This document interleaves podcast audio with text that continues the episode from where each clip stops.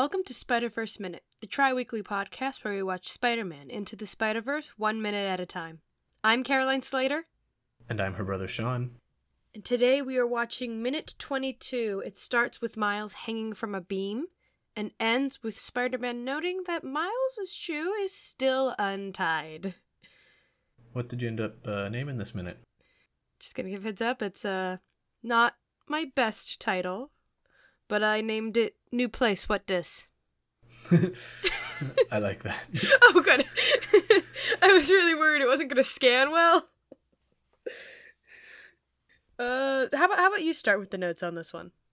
Yeah, so I really liked uh, in the beginning of this minute how just the way that the camera sk- pans along with Miles as he is lifted up off of the scaffolding.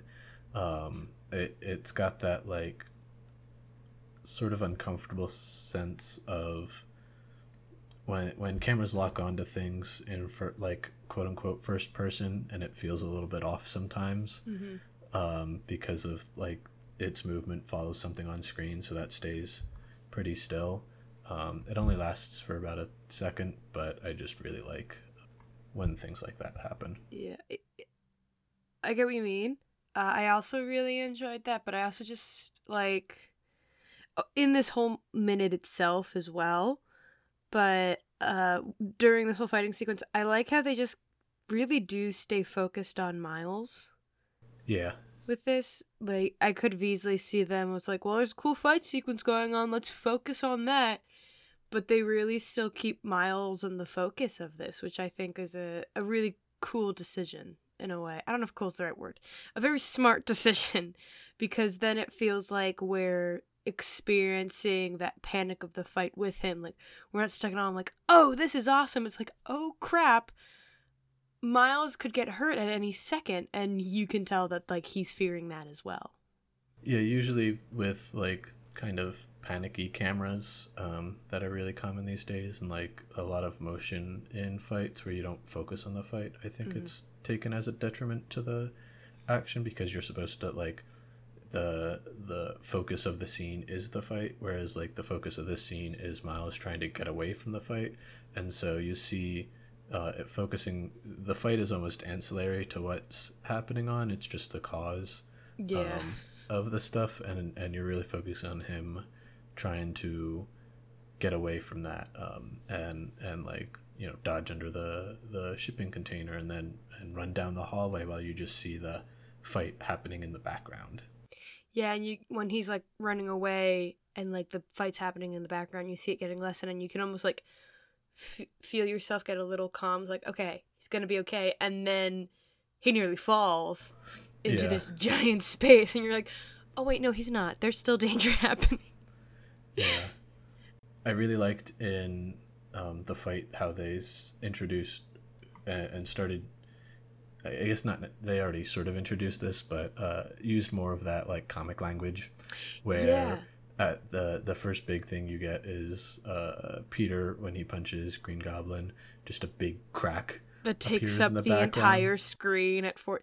I took note of that. I'm like, that's awesome. Yeah, I, I really liked how it it um, it adds the how they use the dimensionality of the the scene with this, where they stick it behind um, Peter and Miles and the Green Goblin, Mhm. and so like in like old cartoons and TV shows, like that would just take over the screen and that's all you'd see. But I like how they stuck it behind them, and like you can still even see some of the scaffolding that um, the Green Goblin gets the like pushed into, and so it doesn't completely erase everything. It's just it's a really cool um, like still. Yeah, that that's probably one of my favorite uses of the like classic comic book sound effects used in the movie. Um I also noticed that like at one point Green Goblin's throwing I guess bombs and there are these explosions and each Yeah. explosion says boom, which I thought uh, was both cool and funny. But for some reason, uh, just I don't entirely know why it reminded me of this, but those explosions. Do you remember in Legend of Zelda Wind Waker when you Yeah. would like kill the enemy and it would kind of just like they'd have many explosions. Yeah, I, I thought of that. I I also um, thought of th- uh, that a little bit as well. Oh, okay. How, um, it, the the smoke um, the smoke and explosion effects that they use um, is actually um, like they did it in 3D instead of just like a traditional 2D layering mm-hmm. um, effect, and so they actually like there is a 3D explosion that they then flattened into 2D, um, and and it it is really reminiscent of that uh, Wind Waker, and like it also kind of reminds me of Borderlands um, mm. art style where it's got um, like it, it has these heavier lines around the edges. Like it, it reminds me a lot of cel shading. Um, okay.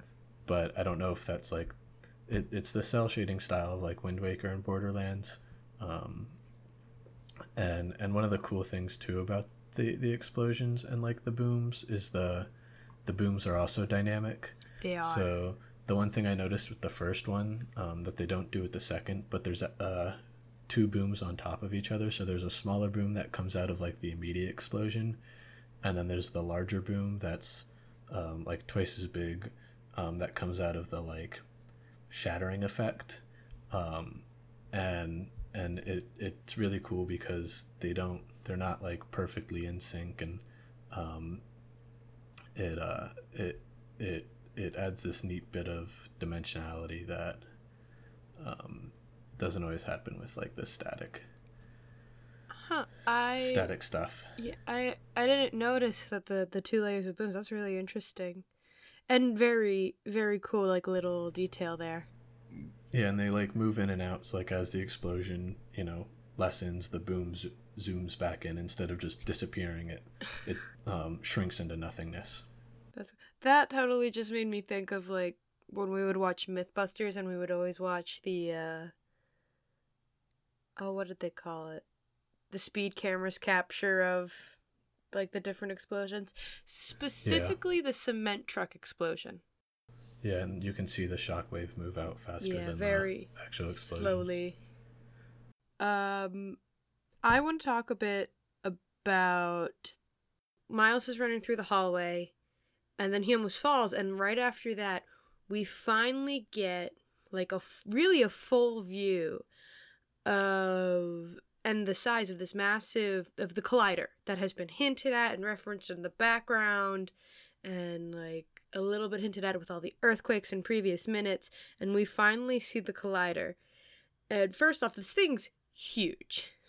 Yeah i'm amazed that he was able to like build this big cat like i wonder if this was built into a previous cave system that was underneath the city and they just had to expand it a little bit. Yeah, I'm very curious. But the other thing, yeah, cause it's giant.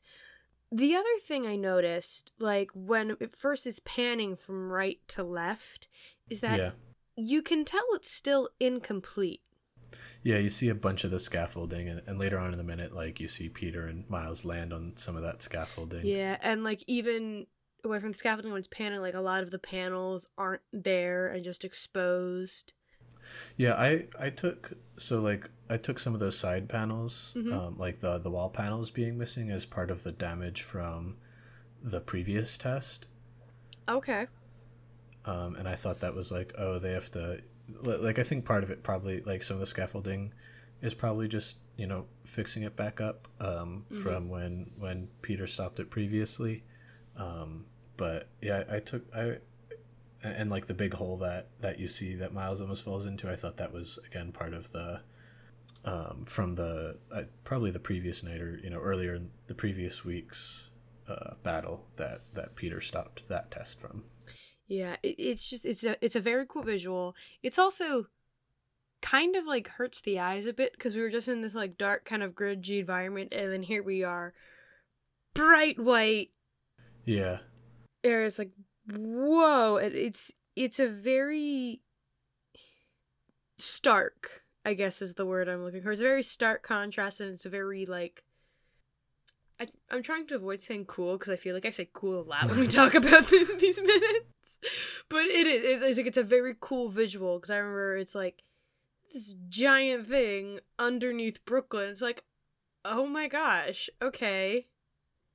Yeah. I I can see why like how this could cause a a black hole. uh, What what what's the line that Peter says in the previous minute? It's like I can't have you opening a portal to another dimension underneath Brooklyn. It's not zoned for or something like that. Yeah. Like oh, okay, yeah, I can see why this is a danger. Yeah, it's also like a very um like unrealistic depiction of what a uh particle collider would be like. Usually they're just like the the way like you know CERN and and those types of um uh, particle colliders work is usually it's either like a horseshoe shape or a, a big oval and you just shoot a particle into it and then run it around in circles a bunch of time until it's going fast enough to then ram into it the other particle you want um, and and this is just like yeah let's just expose it to the air and we're just gonna shoot the particles towards each other and hope for the best um, the one other thing that was really cool as um, miles runs into the this part of the scene we get to see the full the full thing is i like how when he stops and looks over the camera like goes over a bit further um, goes over his you know body a bit further and Mhm. you get that sense of like it adds a bit of that vertigo sense than if we would have just like stopped when he did or if it was even just a static camera and you saw him like get there and sort of fall over a little bit Yeah. They they do a really good job with uh the camera angles in this movie and like the use of like perspective. yeah there's a lot of cool scenes that show that and then when miles falls into the like into where the green goblin is Uh, should we say falls or should we say was shoved? uh well like i mean when he he gets shoved in but then he catches himself Oh, uh, you're right, okay. before falling into the hole again i want to know why he fell off a second time um You saw- because Y- y- you saw those panels. There there is no grip on those things. Yeah, but we also saw earlier that he just grips to things. Like he he he just sticks to stuff. Mm, Um, and that's how he gets caught is like he sticks to it, but then like he he doesn't tear off any part of the panel. Um or like his hands are, are free. So I want to know like he clearly didn't relax enough to or he at least shouldn't have been able to relax enough to become unstuck from that and fall. Maybe his um, hands were just really sweaty. He, he he was just running beforehand. It's like there was just enough to grip him there, and then it's like, oh crap, nope, too slippery. Yeah. That's why Spider Man has to wear gloves, so that way he can still stick and not have to worry about sweat from running Sweat. around so often. Yeah, I, I did. Speaking of Spider Man, I did really like how um, they show him going to save like Miles as he's falling. Um, just his movements, uh, super cool. Where uh, he's he's like just swinging, kind of looking over, and then he hears Miles scream, and then just does this really cool like twist, shoot out a second web, um, and then use that to like propel himself towards Miles. Um, and then there was a really cool thing, uh, and then you know the the hero- heroic music plays, which yes. I really like his uh, I- heroic music. I love his heroic music. Yeah, and then with um, when it cuts to Miles just like falling, and it's got that streaked kind of comic book, you know the the streaks. Uh, the way he like curls up into the fetal position, um, kind of reminded me of later in the movie when they're learning to um, swing, uh, swing with webs, and it, it sort of looks like the the way where as they propel themselves up, they curl up a little bit, and Mhm. it just sort of reminded me like here when he's falling, and even like later when he does um, the jumps, like like when, when he's first learning to use his powers, and it shows like his sort of sloppiness, like this is the like sloppiest he gets, and it's just sort of this um, chaotic free fall that he just curls up, and then later on when we see him using his powers really well, um, he he's able to form it the like a similar position, but it's much more elegant uh, and just much more smooth. Huh. I didn't notice that. Uh, that's cool. I'm good. I I've, I kind of want to go back and look for that now. Going off of that, I don't have much more to add. It's more just something I found kind of amusing. Uh, when Spider Man does grab Miles, um, it's like by the end of his jacket, and so Miles is just kind of like hanging there. Like um, I almost think of like a cat. Like you yeah. just pick them up by their center, and they just have their paws out. Like, what's happening? and I, I, think it looks kind of funny. Um, yeah that's all I really had to add to that. It was I just thought that was a funny pose Miles had. Also, this sort of look of like, wait, I'm not dead. I'm swinging. What's happening? Yeah, he, he's like expecting to hit, and then he opens his eyes, and he's like, wait a second. This is I'm... not what's happening. the wind's blowing in a different direction now. I've stopped falling. I think. the ground is not getting bigger, it's moving sideways. Yeah. Yeah, and so then they they transition or and then they land on the scaffolding. Miles not so elegantly, Peter very elegantly. like I just love the way that Peter's just kind of like tosses him into the air. You mean then, like, you don't appreciate? You don't think Miles is collapse onto the ground like a oof, like a full on just yeah. isn't elegant? But I just love the way like Peter just tosses him in the air to readjust, catches him, and then just like lays him down. Yeah, he does do that, doesn't he? Just like, hold on, you sit there. yeah, and and Peter uh, notices that Miles's shoes, uh, or at least his left shoe again, is still untied. Uh, yeah, I like how like where Miles in the past was just like, it's a choice, or like, yeah, I know. Miles this time just kind of looks down and then looks back up at Peter and just kind of nods. Yeah, like, he's he's speechless. it's like, ah, you nearly died. it's also really cool that like you know this is kind of typical of these, but it's always nice to see. But like his socks are dirty. Like you know he was running around in uh you know through this the subway tunnels and then yeah. through the assembly room uh, fight area, and so like obviously he's going to be a bit more disheveled, but um, it's always nice seeing that actually like uh, um, shown on that, and like you can kind of tell like the, you know the bottom of his shoes are a little dirty and mm-hmm. stuff like that. The other thing I I really liked, and it's like a small detail, and this goes a bit more I think to the voice actors uh, than the animators, or maybe it might even go a bit to the director too. Um, but both Miles and Peter are like breathing heavily. Yeah. But it sounds realistic. yeah. Where like there are times in voice acting when you have to make weird noises that they need to use and it can be hard to make those noises sound authentic. Yeah. Um one thing I heard is that you can always tell who's a good voice actor versus who's a great voice actor by who can make a laugh sound natural in a booth. yeah. And I'm like, and I'm like, what? And, I'm like, and I tried it one time. I'm like, oh yeah, that is hard. That that is hard to make that sound like a genuine, natural laughter when you don't really have anything to go off of. Yeah. Um, uh, but another one is like sometimes you have to breathe heavy, and it can be hard to make even just as a normal actor, it can be hard to make breathing heavy sound natural if you're starting a scene and you're supposed to be out of breath per se. Yeah, and you're not actually out of breath. I had this experience during one of my scenes. Um I was doing a scene where I was supposed to have run this like marathon beforehand and I'm supposed to be like out of breath, stopping, catching a breath, and the first time we did it, I wasn't. I'm like, okay, how do I make this sound? I'm like, we'll just go for it. This is my first semester, by the way. So I go in and I'm like, like that.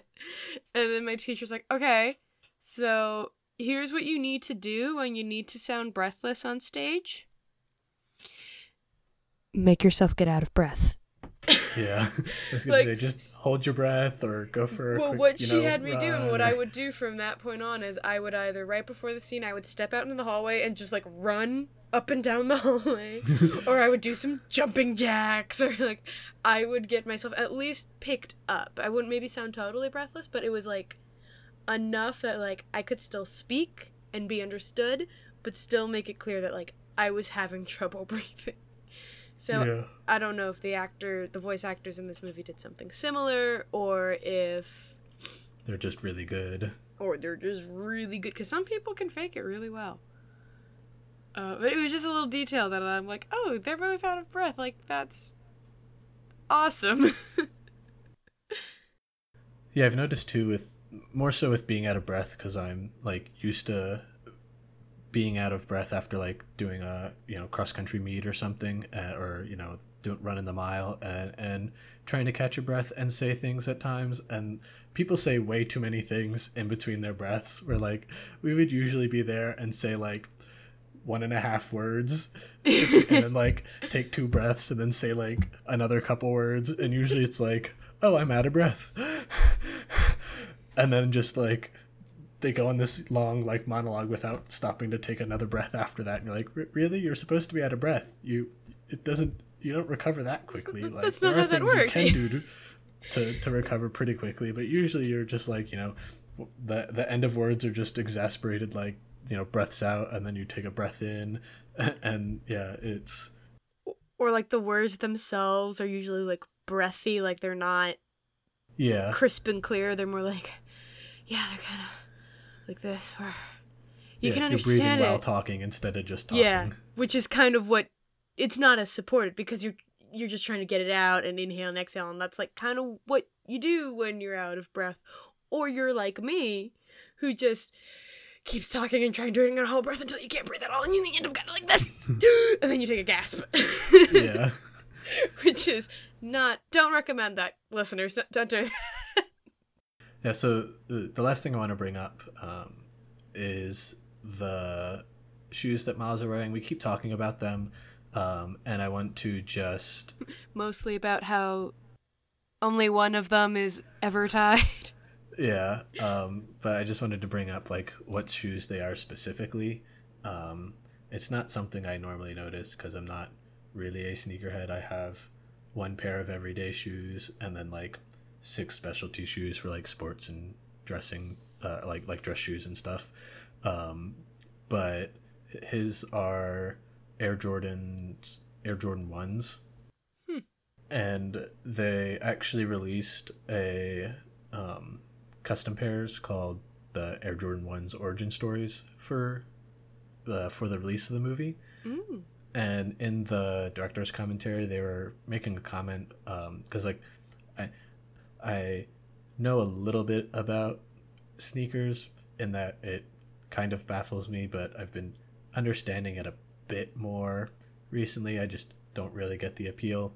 Um, but in the director's commentary, they were saying how some people were kind of complaining about how how could Miles afford these shoes with a policeman and nurse's salary like for his parents and their their comment was just or they're just like oh obviously it's from his uncle I was gonna say, Um. like, have you seen his uncle's stereo setup? Like, the boy, can, Uncle Aaron can hook his nephew up with some Air And not even just Jordans. his not even just his stereo setup but like uh, uncle aaron knows how to dress like he dresses stylishly He does. and so obviously he, does. wants his his nephew to be able to dress stylishly as well but that's all i have for that's all the notes i have for this minute.